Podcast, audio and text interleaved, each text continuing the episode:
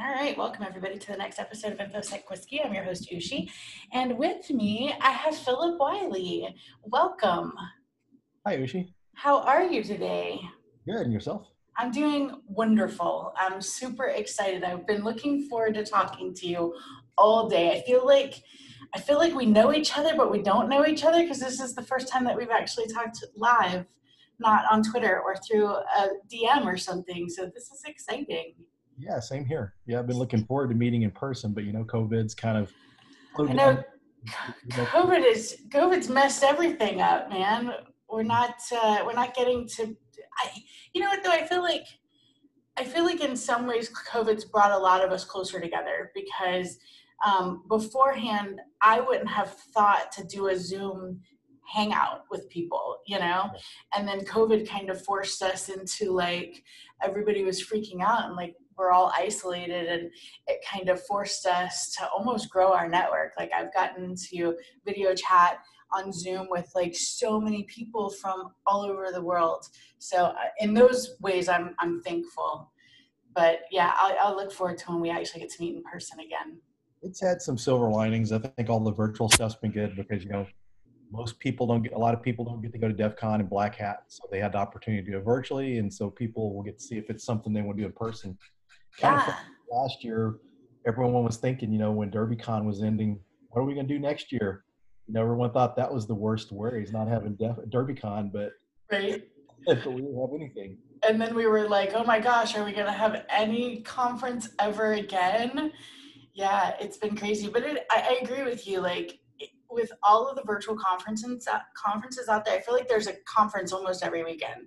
So like if you want to, you can find those and and it's cool because you know there's there's Discord chats and there's you know like you're getting to get a lot of information that you wouldn't normally get to have. So or get to experience and for people who can't afford to go to conferences outside maybe their hometown or and especially for those who live in small towns like i think that's been really awesome for people to be able to experience. Yeah it was a pretty good model with discord that black hills information security came out with.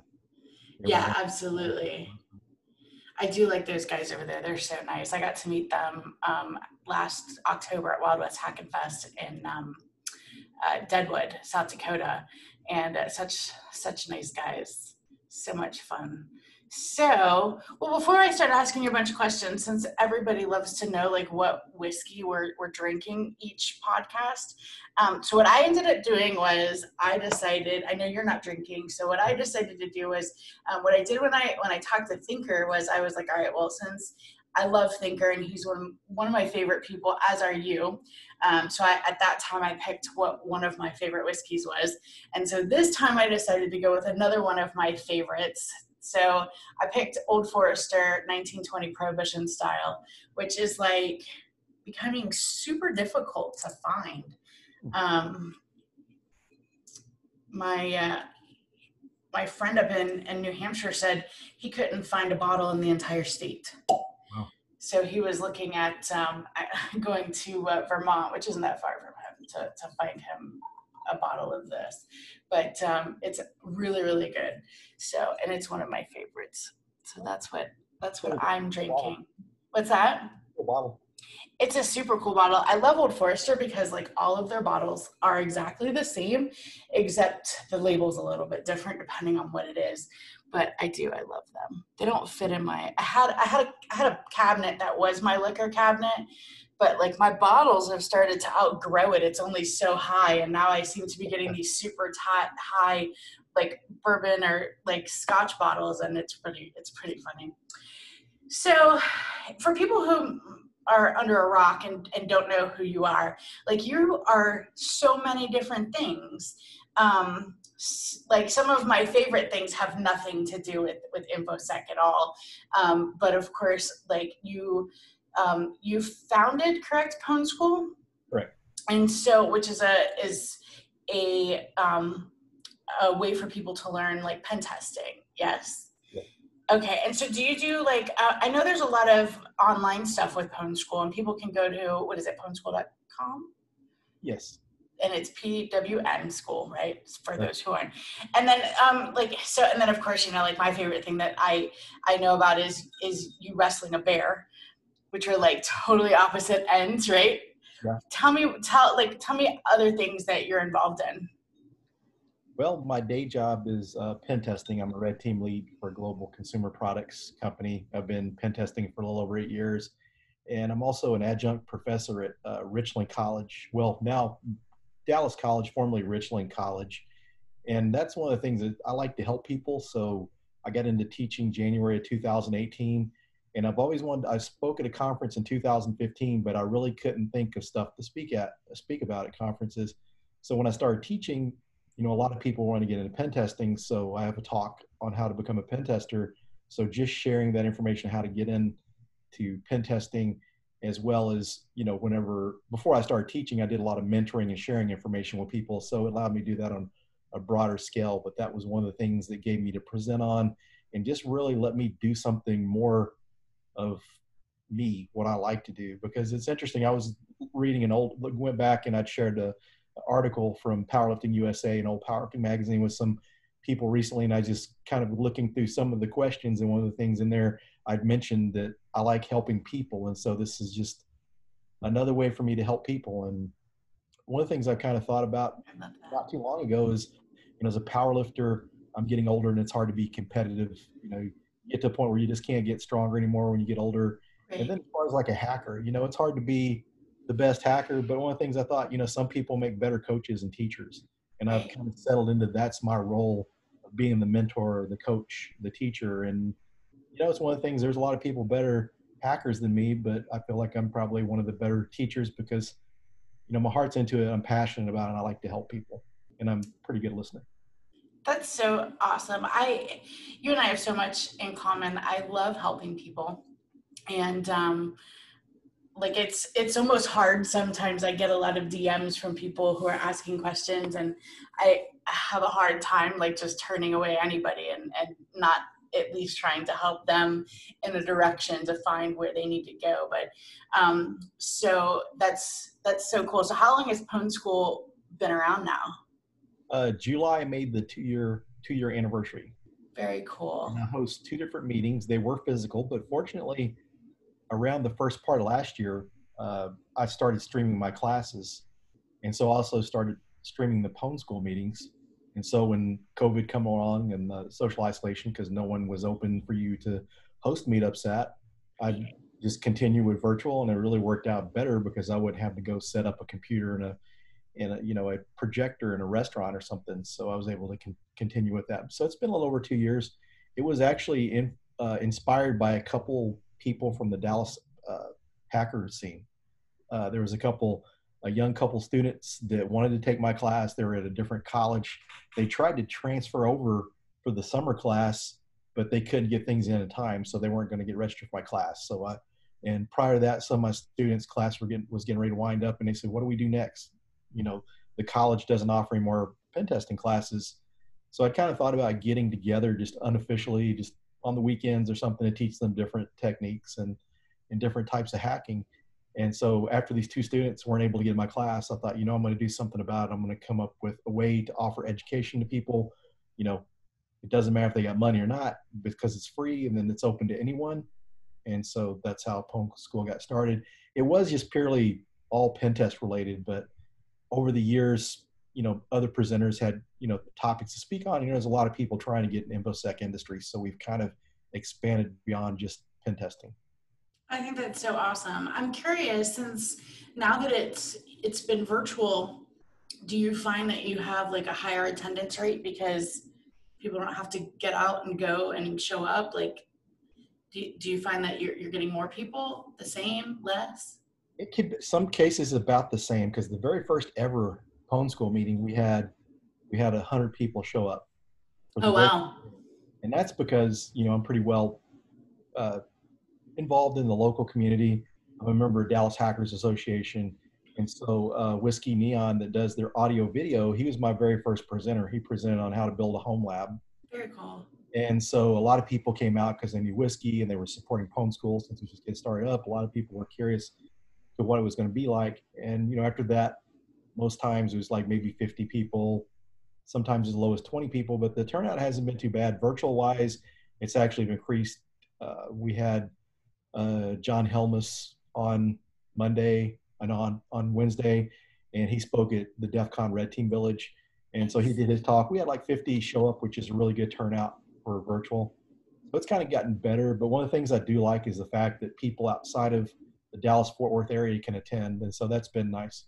Yeah, I got to attend um, a few weeks ago and I was super excited because I I have so many friends on Twitter who are part of Dallas Hackers mm-hmm. and or in that, you know, that that area. And so I was super like I've been talking about wanting to take a road trip out there to like attend like and to plan it so that I could attend some of the meetups that you guys have and um and so I was really excited to get to just even you know hang out and listen to you guys talk so that's that's super exciting I think that's so cool that we are able to kind of expand you know the borders and it doesn't matter where you're from now you can you can attend that the meetups that's yeah. and and and i feel like there's so many amazing minds in the dallas area um, so it's super exciting to be able to you know log in and, and hang out with you guys virtually yeah it's really nice and if you ever get once things get back to normal we can meet in person you'll have to come back during dallas hackers association because it's the first wednesday of the month it's like a mini conference because they have captured the flag, a lock sport set up. They have fire talks. So you've got just about everything you'd have at a conference. And it's at a, a Korean uh, karaoke bar. Nice. Really got a pretty cool vibe to it. I mean, it's just, you know, it, it was pretty interesting because there was three main locations that Dallas Hackers has been in. This is the last one.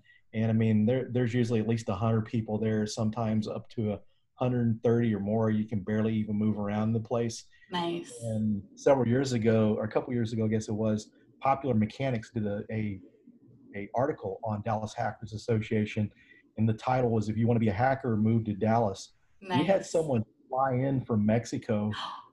That's so cool. He worked IT, and he was interested in becoming a hacker, so he flew up here because of Dallas Hackers. He created a Twitter account. And people are coming in all the time uh, Dallas Hackers was the inspiration of Austin Hackers Association, and Wirefall, the founder, uh, one of his contracts was in Austin, and so that's how he started.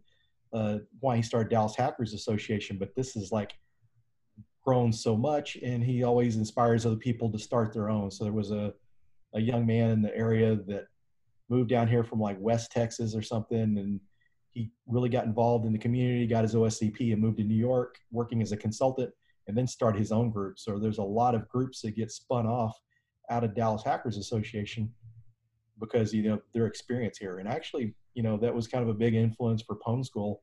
I saw what Wirefall did with Dallas Hackers because I've been a member since it started out in 2013 and just saw what it did for the community, the opportunities. There's been a lot of a lot of speaking careers launched from Dallas Hackers Association.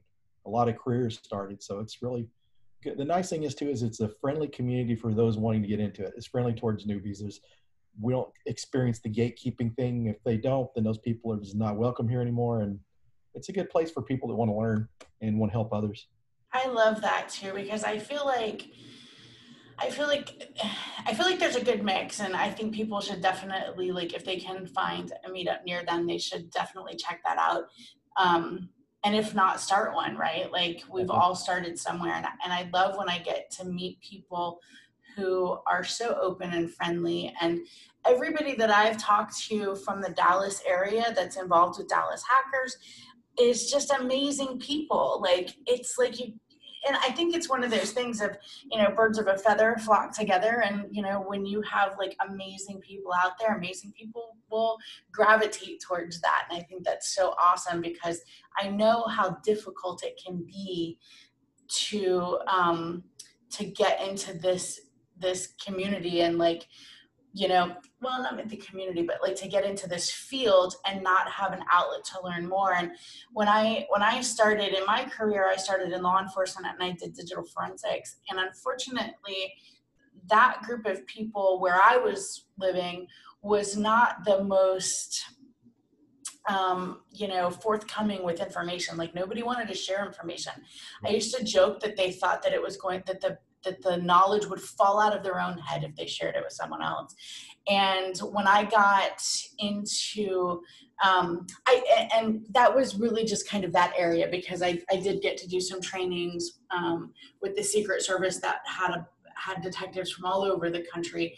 And um, and that was was great. Those people really like to share information. But then when i got into like infosec infosec holy cow like it, the world opened up and it's it's amazing to me that like there's so many people out that, that are willing to share their knowledge and um, and i'm the same way like if i see somebody tweet a question of i'm trying to figure out this and and i have the time and the knowledge enough to be able to help them out like i'm i'm like oh let's let's help you know?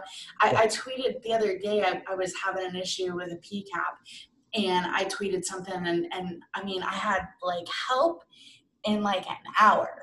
Yeah. I had I had exactly what I needed. I was able to figure out what I was trying to do and it was all for work and like it was just so awesome that um, you know our community is like that and I and I'm I love when I find people who are like that too that want to further that and foster that and I think sometimes people are worried that they don't know enough and so they aren't um, skilled enough to help another person.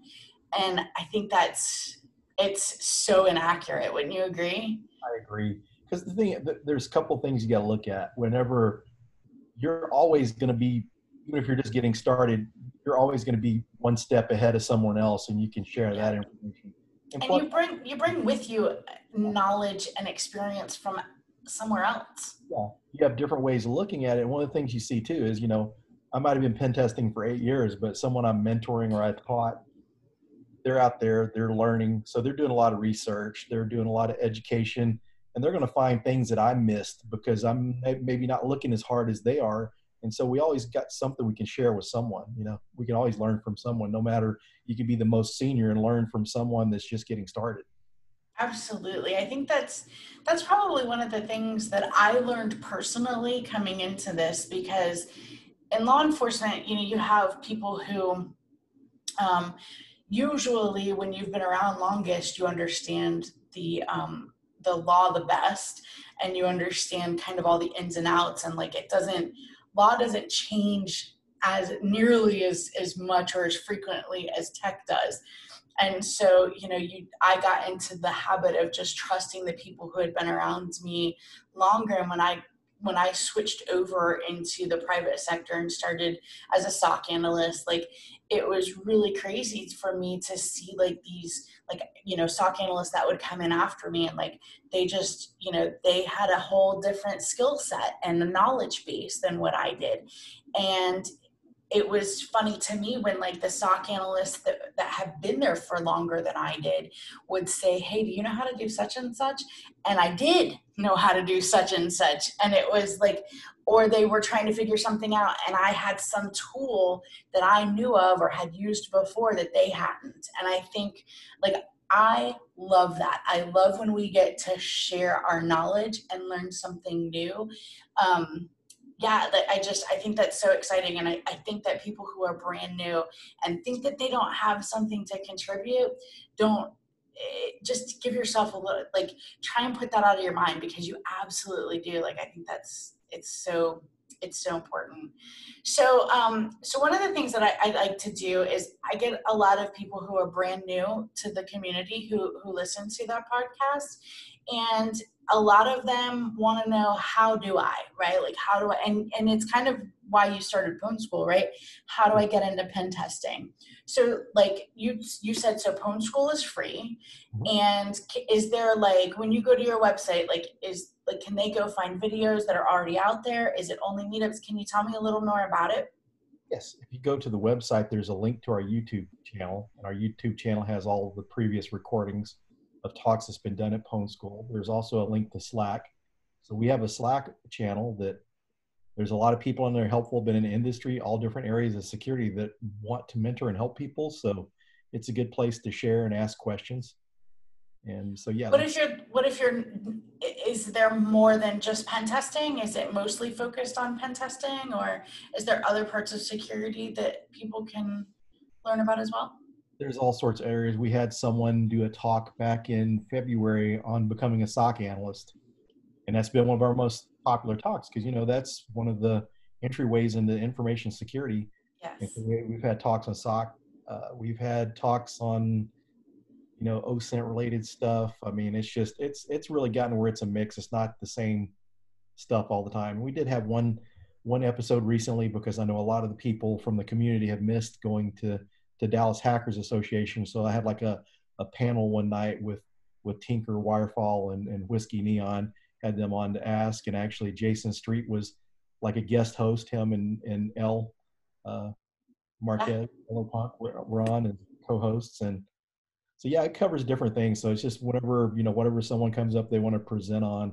We had uh, one of the guys that helps host the Pwn School meetings. He did a talk on how through his job he scammed a scammer. So these people were trying to scam them. So he played along with it to try to get information to help uncover the scammers. So we have interesting stuff all the time. We have a guy in the community named Jeff Carrell. He's kind of like the IPv6 guru. So he's done a couple talks on IPv6 Nice. From a hacking perspective. Yeah, we've had like a couple different talks on Home Lab, so it, it changes. It's and we're always looking for people to. The interesting thing was when I started Pwn School, I was prepared to to basically give a lesson each month, but it's become it's not real structured. But people from the community were asking me if they could present, and the good thing is is having the opportunities where people can present because not everyone has the time to start their own meetup but everyone usually has time to present somewhere every once in a while. And so, like the first three meetings, like when I launched Pwn School and put up, you know, any you know information about it, I had volunteers to present at the Pwn School meetings. That's so, so awesome. I love getting all those different perspectives. So pretty much like people can come into Pwn School with any knowledge base and leave with something that they can understand right? It's not going to all be over their head, or at least they can go Google some stuff afterwards. Definitely. And then we have a Q&A, so they're able awesome. to get their questions answered and that. So it's it's pretty good. And plus the Slack channel, you know, people go to the Slack and they have any questions, they can ask there. There's people people in there sharing different resources and stuff. So it's a really good place to get started. If you go to the Pwn School Slack, there's some pen testing stuff, but that's not the main focus because a lot of the senior people on there, they're experienced folks on there, their their background's not pen testing. They may have interest in pen testing, but a lot of them are working, you know, in security engineering or OSINT or, or different areas like that. Nice. Yeah, I love um, like social engineering and OSINT are two things that I just am super interested in. Um, I would love to have been able to to kind of do more social engineering. Um, you know, if I had, if my life had turned out a little differently, I'm happy where I'm at, but I would have loved to have done a stint as a social engineer. That, that would have been fun. So, um, I had a question that just, I think, fluttered away. Oh, so are you going to try and stay, um, have some version of a, uh, of a virtual stream, even when we go back to um, in person stuff? Yes, definitely. Because, because like I mentioned, we, we had started streaming like last year, so that had already been going. So okay. only thing it made it easier for me is I don't have to go somewhere and set up. Now I'm at home. Right. Easier, and it's easier to work with getting other people. You know, trying to get someone's computer to work on your projector and getting this and messing with the sound equipment. Right. Easiest way. So it'll it'll always be there'll always be the virtual aspect. I can see if I ever if I not saying I would, but if I ever got tired of doing physical meetups, then I would continue with the virtual. Nice. And at some point, I may add one of the things I've been considering is I've been trying to think of next steps to do because you know I teach at the school, I do workshops and speak at conferences and stuff, but I keep trying to think of things to do next. And probably one of the things I'm going to start doing is do workshops outside of conferences, just host some weekend workshops because you know there doesn't have to be a conference to do a workshop. And then yes. a lot of times with you're teaching a workshop, there's so many different things to choose from you know, I may be doing a web app pen testing workshop or a network pen testing workshop, but someone's working in, you know, a SOC. There's a really good SOC talk. So you have to choose. So I figure if I do these on separate standalone events, then it's easier for people to to be able to attend it and it's not conflicting with something that that takes a priority learning wise. That sounds amazing. I I have some friends now who are trying to set up and do something similar with like um, doing like Twitch and going through like setting up a home lab or setting up you know like a like a Pi-hole or whatever and and just something simple that you can do in like an hour and if people want to follow along and do it from home they can and like uh, that's awesome. I would absolutely adore watching like a web app pen testing um, workshop. That sounds cool. So awesome. That's so cool. So okay of course you know how to ask right? Tell us a story about the bear. Okay. So so the Bears. so back when i was i was pro wrestling back then i worked in a nightclub as a bouncer because i Can was you, i'm sorry i don't mean to interrupt. Can Yeah. you define pro wrestling? Yeah pro wrestling is the the the fake stuff on tv okay. kind of funny because back then we used to joke because the Olympic wrestling or high school wrestling or collegiate wrestling we called wrestling, but we said the fake stuff is wrestling. Wrestling. Because the, the people call it wrestling, but they pr- pronounce it wrestling.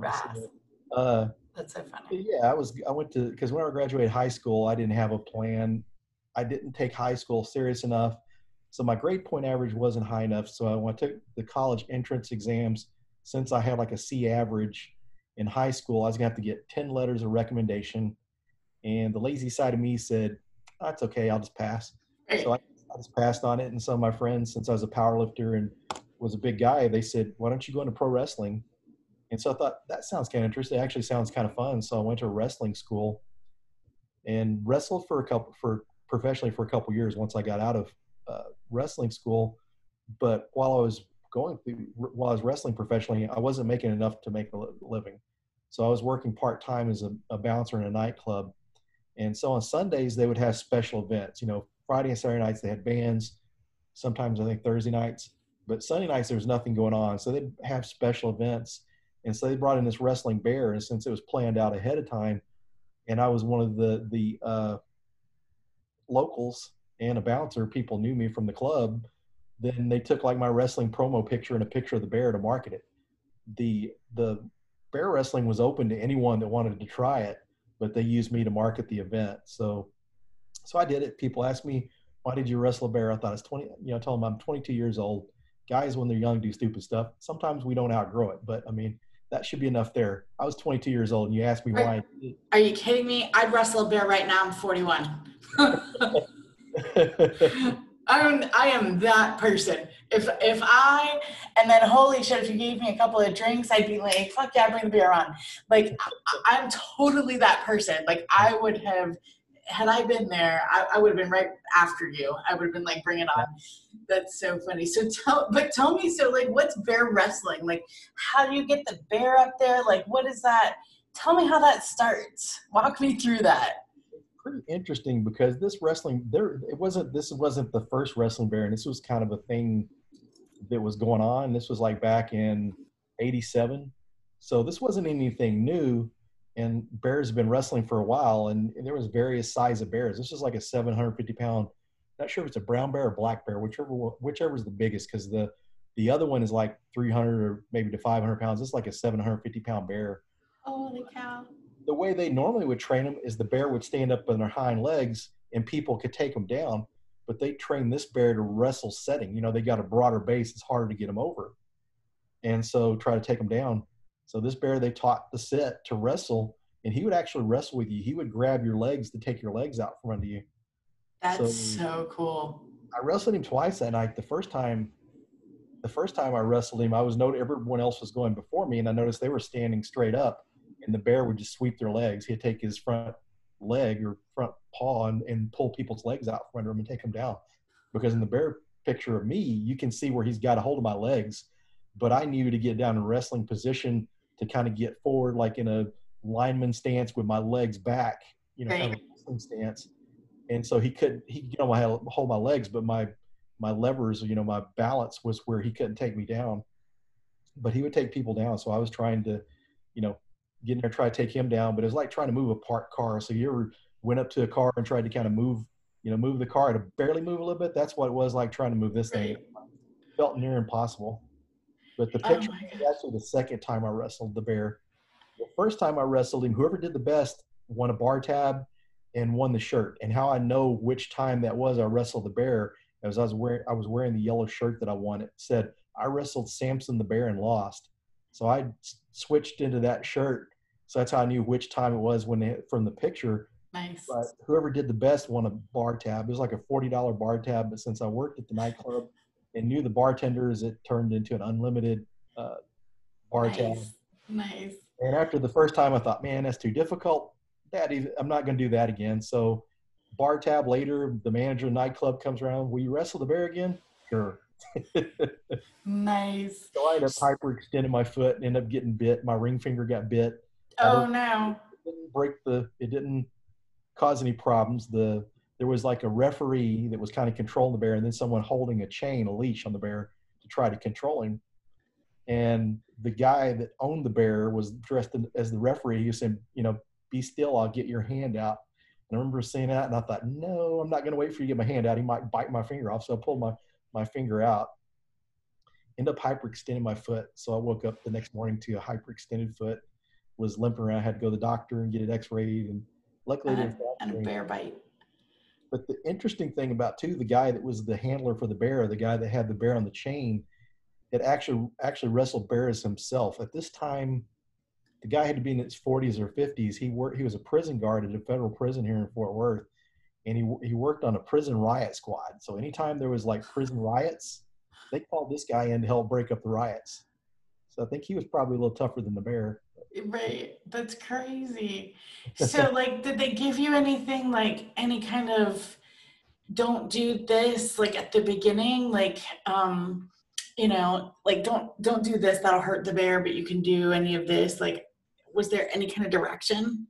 Yeah, they kind of told you not to, you know, not to hit the bear or, try to aggravate him. But he was like a big tame dog. I remember Okay. going up this bear. He was like a big dog. I remember petting him. It was, So really, it's fun to him. It's kind of it's like when you when you play with your dog and wrestle around. it was kind of, yeah, it's playful because he never got mad or anything.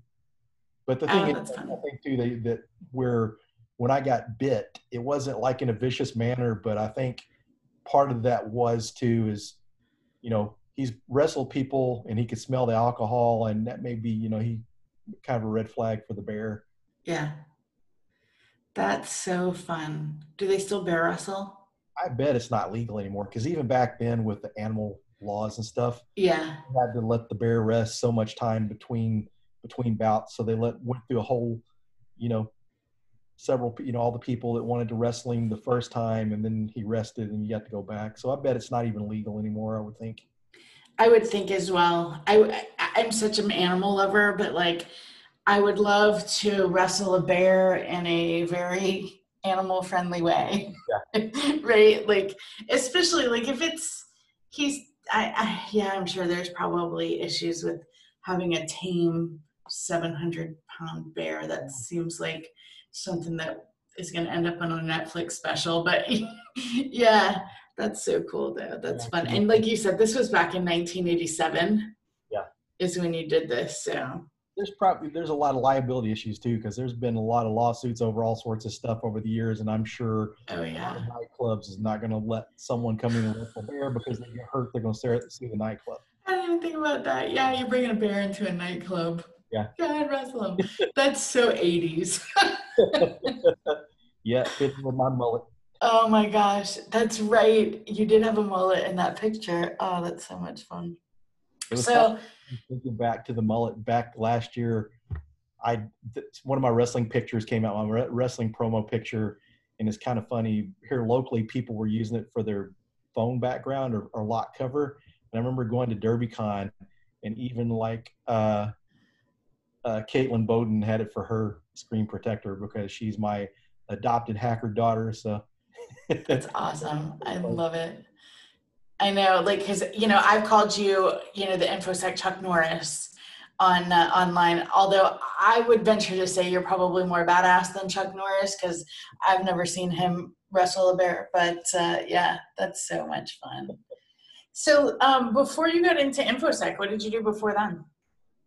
what led me into infosec is whenever I, I got out of uh, wrestling i did a bunch of different manual labor and retail sales type stuff and you know because i had to have, i got married and i needed a steady income, you know, more of an income that I was making trying to wrestle. Mm-hmm. So I worked a lot of different jobs. And one of the things I learned one time, I was working in a jewelry store and the people owned the jewelry store wanted to, you know, train me to be an assistant manager. It seemed like I had a career path, but there was another manager running the store and there was other people working in the store that he preferred for that that role and so it just didn't work out and so i thought you know i've got to learn something get some kind of trade that i'm able to excel because i perform well.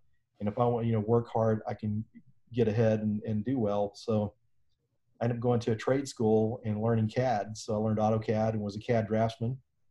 So i did that for a while and that's how i found out about sysadmin the sysadmin role. But interesting enough consider you know considering your background in law enforcement one of my first jobs I worked for a company doing AutoCAD uh, that we designed electronic security systems for for correction facilities and prisons. Oh, very cool. Yeah, so that was my first job there. But you know, once I got in, the interesting was is when I started CAD school, I was like one of the worst with computers. This was like in '92 and '93, and my actually guess like '93 to '94. So my computer skills, no one really used computers a lot back then. So I hadn't really had much exposure to a computer outside of being on Prodigy playing video games back then. Amen. I was on Prodigy too. Yeah. So once I got into CAD, got through CAD school, and working at working in different places that didn't have dedicated IT, I would figure out how to fix things, and found out I had more of a knack for computers. So I taught myself how to build computers. Took a Novell NetWare networking course, and so then I got a job on a NetWare upgrade and rollout, and then got started in just admin stuff. So I did that for a little over six years. And then I moved into security. I got interested in security. So really my career, what I've done once I got an IT, really actually from being a CAD draftsman, from starting a real professional career, I just followed my interest and it's really worked out. You know, stuff I was passionate about and liked and was interested in, just follow what I did. And just fortunately, it's been things that's paid well. That's actually with different steps exactly what i did i just I, I, followed what i was interested in i grew up and um, you know my parents worked corporate and they always just seemed tired and exhausted and not happy at the end of the day and i remember lots of stress and you know i mean i didn't realize back then that part of that is just adulthood right but I remember thinking to myself, I'm never going to work somewhere that I don't love. Like if I don't love what I'm doing every day, I'm not going to do it anymore. And I have been really blessed. You know, my my my path is completely untraditional, and I usually have to explain it. Um, you know, like when I well, I, I have a job now, but like when I was looking at at different jobs, and like they'd be like, "So you were a police officer." And now you're in infosec. How did that you know go down? And and um and so and it, it's it's logical when i explain it. You know i, I got into doing online crimes and doing cyber crimes and some other types of online stuff. And I got trained in how the internet works. And then I got into digital forensics and like the doors just opened in front of me. And I'm one of those people that um, I generally am not timid. I just like bulldoze through a door that I see open that looks like it might be fun on the other side. And, um, and so far it's worked out for me. So, but exactly the same thing. Like I just, kept following my interests and it's led me here and i'm super thrilled about it. But yeah i love when i get to hear other people's stories of how they got here because nobody's is the same and i love when people are able to say that they started as a pro wrestler and then they were able to work their way through it. Because i think like there's so many people out there who are interested and not just the people who are like oh that looks like it pays well but the people who are legitimately interested but don't know how to get into it or just have that imposter syndrome and think that they can't from where they're at. And so i, I love when we're able to like chat about it and go yeah no and in just a few years you can absolutely be you know it doesn't take long to get into it like a SOC role you yeah. know with the right with the right information and the right knowledge. And you know nobody expects you to know everything when you get into these roles. It's too there's too much right? Like on the team that i work on we have you know a handful of people and like everybody has different skill sets. And that's what's the coolest thing is like if i have a question about you know powershell i know who to go to. If i have a question about malware analysis i know who to go to. Like it's you know everybody has their different um their different things that they bring into it. And I always tell people like don't think that just because right now you work at a help desk or you're not even in computers you just like computers and you're interested in hacking. Like you i have a friend right now who um, ended up falling into IT from an English professor. He was an English major, not professor, English major. And he kind of fell into IT and then was like, oh, I really like this and reached out to me and, and currently works doing um, partially IT for a, um, for a large doctor practice and was like, you know, I think I want to like do what you do and I'm like, I'm I'm like the opposite of the gatekeepers. I'm the fuck yeah, get in, let's go, let's let's yeah. hack some shit. Mm-hmm. Like so, and yeah, so and he's going through. He just sent me a picture actually of his Security Plus book that he's that he's studying right now, and like that makes me super excited when people just like go, you know what, like like fuck the negative speak in the back of my head i'm just going to do it and i'm going to figure it out and i'm going to go for it and, and i like that's so awesome. I feel like you and Dallas Hackers have like created an environment for people to really flourish there. And I hope that like other people around, you know, the world continue to do that and like the ripples that you guys have started, I hope they make huge waves everywhere else. And that's one of the things too. You look at like the bug bounty community, a lot of people are that way. It's similar there. I think as with the younger generations, it's getting better. A lot of this stuff you know, back when I was early in IT, you know, you had people that were the, they weren't telling anyone because this is like their job security. If they're the only one knows how to do this, you know, they're not going to lose their job or they look smart. And now it's like exactly. people realize that when you're on the job, you teach other people to do it. You can take a vacation because you don't have to stay there because right. no one do it. You know, you're, you're, you know, you've got people to back you up and it's better to help people. I mean, it's, but it, I think culture is changing in general, especially the younger people. And I think one of the things with the hacking scene and security scene here in Dallas is that people are getting into it, are seeing the examples that the people in a com- community are setting, and they're continuing that on and trying to help other people as well.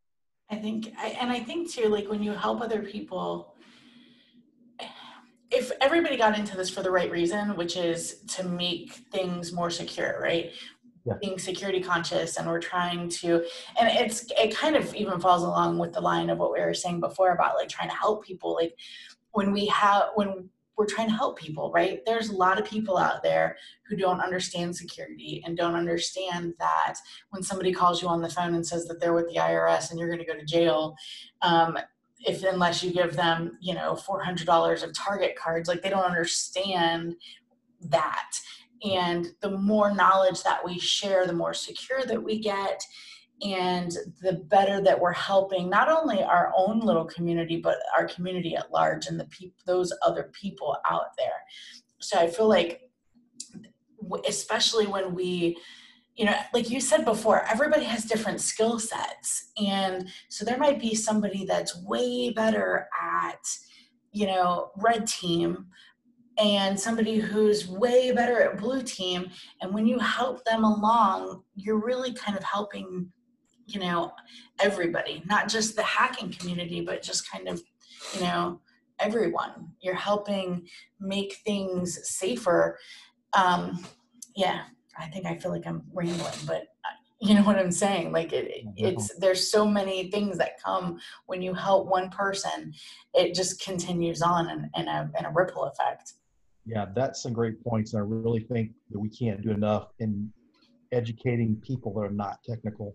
Because then when my cousins call me, uh, he lives in Mississippi. He's got a mechanic shop, and someone up north had called him to replace a transmission. I mean, they're not going to have their car sent there, but they're trying to do one of the scams where they're going to say, I'm going to send you a check for this. Will you send me $4,000 back?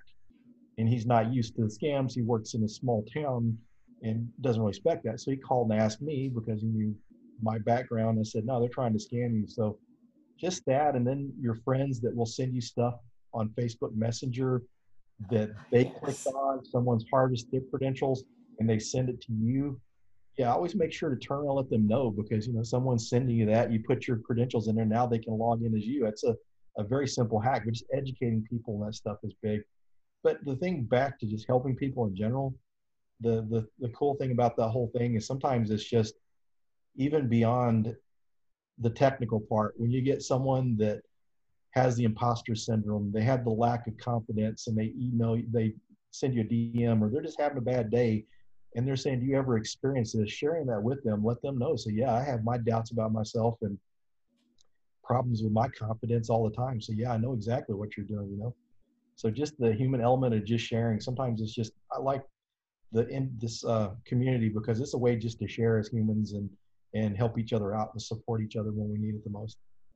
I totally agree. And that's actually one of the things I found from the Twitter community, the Twitter InfoSec community the most. And I always encourage people. The Twitter InfoSec community has a ton of drama.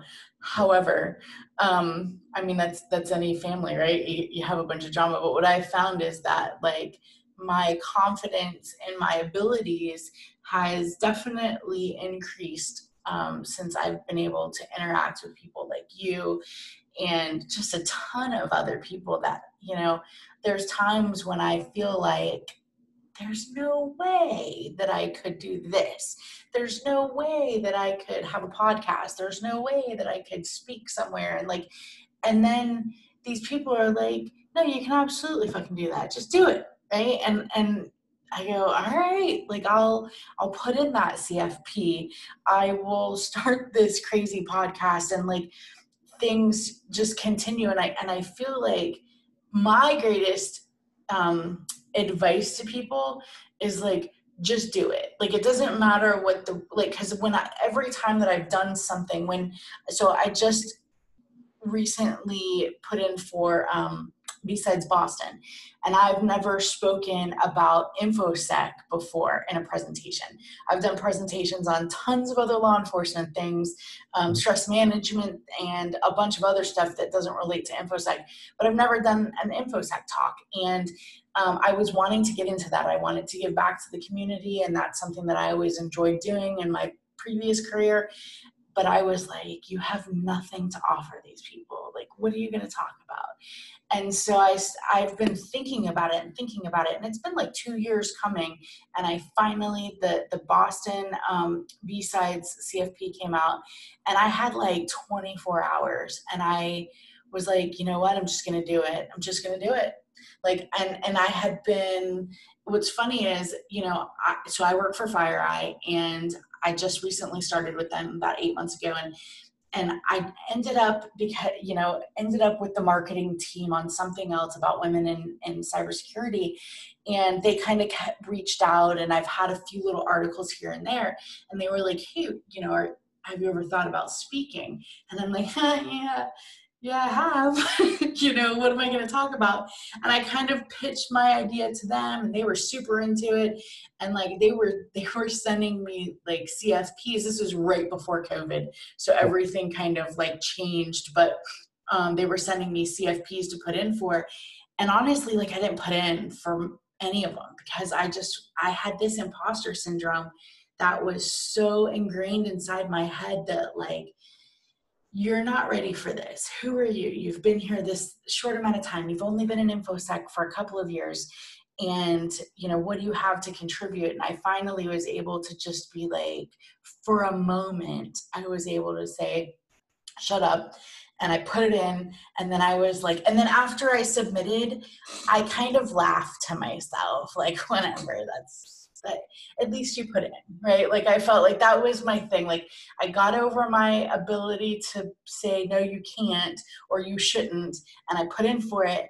And then here come a couple of weeks later, and I get a I get a message on LinkedIn where the guy was like, I keep getting a mailer daemon that you're you know, I keep getting it back, but we're trying to tell you that we accepted your CFP. And I was like, no fucking shit, you didn't. Like, I remember sitting there looking at the message, like, oh, it just got real.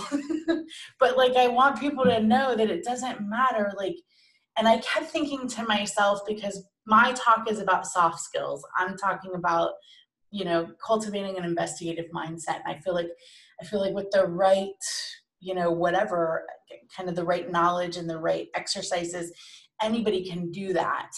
Um, and I think that that's more, that's not more important, but I think it's as important as your technical skills is to be able to figure out how to think outside the box and think critically and, and troubleshoot and that kind of thing. So that's what I'm going to talk about. But like at first I kept thinking to myself, you know, I would hear the mumblings of like, oh, there's a lot of, it's a lot of soft skills. I want more technical you know talks. I want to like when people would go to conferences and and they they wanted to see more technical stuff and i kept so I, in my head i kept thinking i don't have that to offer right? Because i'm not the best hacker.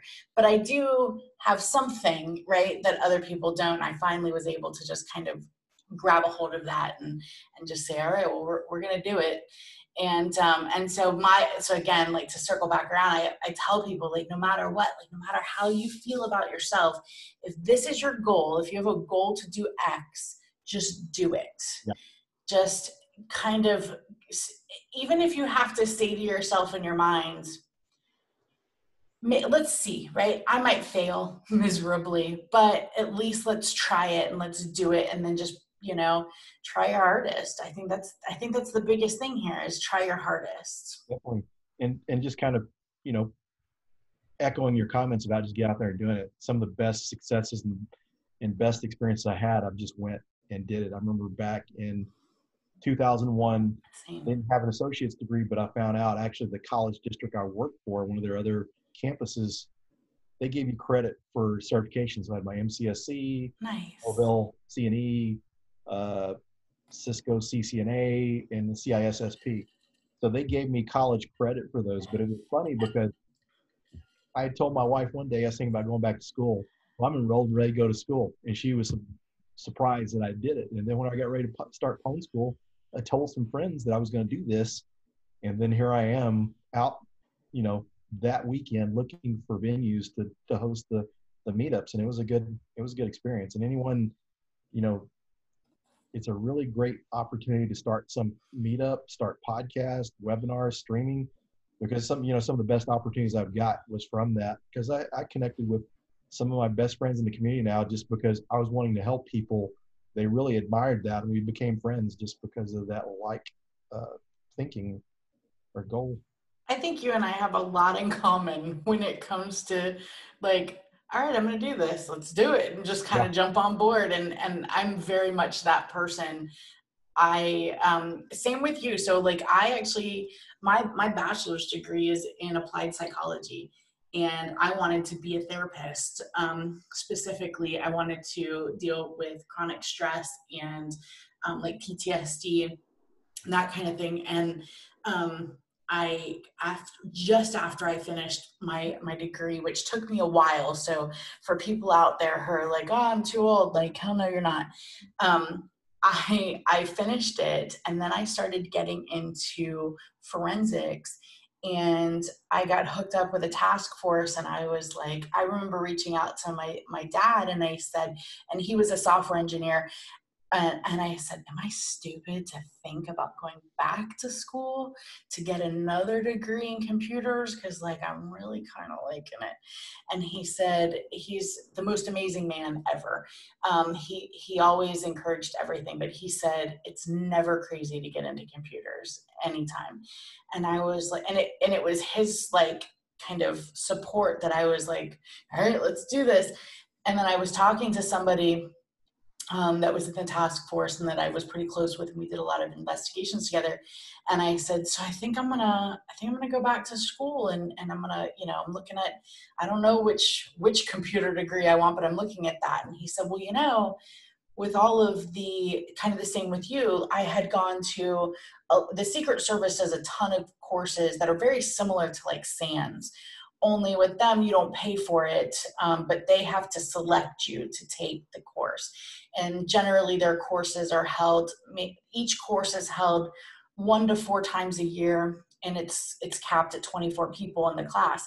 And so i had been selected for quite a few different classes and i was super like grateful to go and, and classes that like I, I took two different classes that had me gone for over a month where they put us up in a hotel and bust us to and from. And um, and so he was like you know because of those classes you can actually apply for the digital forensics program at the university of central florida which was i lived in florida at the time and ucf was um, not far away and uh, I was like, really? And he said, yeah. He said, you just have to put a CV together and, you know, submit all your stuff. And what's cool about UCF's master's program, and that was for their master's program. And, um, and what's cool about them is that you can submit, I forgot what they call it, but it's like a pre-application where you send them all your stuff and they go, yeah, you're good before paying the you know $50 application fee or whatever it is they'll let you know if pretty much like, do you qualify to get into this program? And so um, they came back and they basically said, yep, everything looks good. And so I put in my application and I was accepted. And um, and so like, who would have thought? Like, I had a bunch of anxiety about getting into that program without you know like a formal four-year degree in computers in some type of computer science related course and like it there was definitely some times that i had to do a ton of extra research on my own to learn the things so that I could understand the things they were teaching me, right? Like there was knowledge gaps that I had. But I just jumped into it because I was like, well, at least that's four years I don't have to take, you know, just to get into this program. And yeah, it ended up working out for me. But I love that you do the same thing that you just kind of go, you know what? Like, because I was the, the, the podcast for me, I kind of talked about it for a couple of months and I finally was like, all right, it's time to shit or get off the pot. So like we got to do something. And and um, it's been it's been fun like i like the fact that we get to do this right like we get to chat and other people are going to get um, are going to find value in it because we're talking about things that they're interested in. And it helps. Even i've noticed that um, just sharing your struggles sharing your triumphs sharing just everything kind of that you go through in this not in just regular real world as well as the struggles and trying to um, you know find your way through uh, infosec. People really there are people out there that listen and are watching and are inspired by what you do even if it's a failure just getting back up and keeping going like people are really into it so I, I I feel like I feel like we're kindred spirits. Like mm. you like to help, I like to help, and I love when we get to help other people. It's wonderful. Yeah, it's interesting on the whole helping thing because it's kind of funny. Before I started teaching, I used to watch, and I still up until social isolation, I used to go see a lot of movies. I would usually see over 100 movies a year. And I started keeping track about 2016 or 2015 because people would ask me, How many movies have you seen? And I didn't know. So I just started keeping a little spreadsheet of all the movies. And I noticed in 2018, I thought, I'm not going to make my 100 movies this year because I'd you know, I've been teaching. I started Pwn School. I was a Bugcrowd ambassador, so a lot of outside normal work hours activities. But the one of the things I noticed is I was a lot happier. You know, even though I've seen less movies, just by helping people. And like they say, it's better to give than receive because I just know from. I feel like I get so much more from giving than probably what the person's getting out that little bit of time I spend with them. Yes, a hundred percent. I I feel that way as well. When I have such a good time. Like I get to chat with people that are so cool and that people want to talk to, right? Um, you know, you, Tinker, um, Wirefall, like uh, probably my favorite podcast is when I get to just chat with somebody that I have admired and like wanted to hang out with and like we have a purpose for it, right? Yeah. And um like the it's it's my made up reason. Like I I actually just recently um, by the time this airs it will have already happened but my my team that i work with at FireEye i love these people. They're amazing. And um, when i when i interviewed actually i my recruiter was really awesome and he said interview them just as much as they interview you right? Because i was moving. I was moving from florida up to dc and he's like that's a big deal so make sure you like these people and that was my thing. I wanted to make sure that i liked the people i worked with and um, and when i asked i asked every single one of them what do you think of the other members on the team? And of course i was doing a little bit of detective social engineering. Like i knew nobody was going to be like oh bob he's lazy. Like i knew nobody nobody was going to say anything negative really about their team. I was looking for the body language and how they responded to me and everybody responded super quickly and they and honestly and i could feel the honesty in what they said but the one that got me was one my coworker when i said what do you think these people and he and we had already i i had already gotten a rapport with him. I asked him about him where did he come from and all that kind of stuff. And when i asked him so what do you think of the other members on the team? and he says oh my gosh he says they're amazing. And he had already told me about his previous jobs and he says you know like those people he said we got along well we worked well together. He says but these people he says i can honestly say these people are my friends not just my coworkers. And i was like that's the team that i want to work with. I want to work with people who want to who want to be friends with the people that they work with. And um, i actually started some um, some happy hours based on our team our team right at the very beginning we had gone um, we went we went uh, uh, remote pretty early on in covid because we had already been 50% remote so it was super easy to be like and eh, we're not going back to the office. And uh, but i've been wanting to like do a podcast with all of them because we have this amazing work culture. And really i just want to hang out with them and drink but like I had to come up with a good reason, right? To like, let's have a podcast. Let's get all of us together and we get to chat. And yeah, so that's why I put this together. But what's funny is like when people reach out to me and I get to help them a little bit, like I still feel it's, it doesn't even, I, I can't even, I can't, it, it doesn't compute in my head that I can help people, right? Like I'm out here just having fun and trying to help myself and figure out, like, I love getting to talk to people like you because, and I have a couple more questions before we, before we get, um, before we wrap it up, but like, I love learning about pen testing. I love trying to like pull vulnerable VMs and try and hack into them. I love that. That's super interesting to me.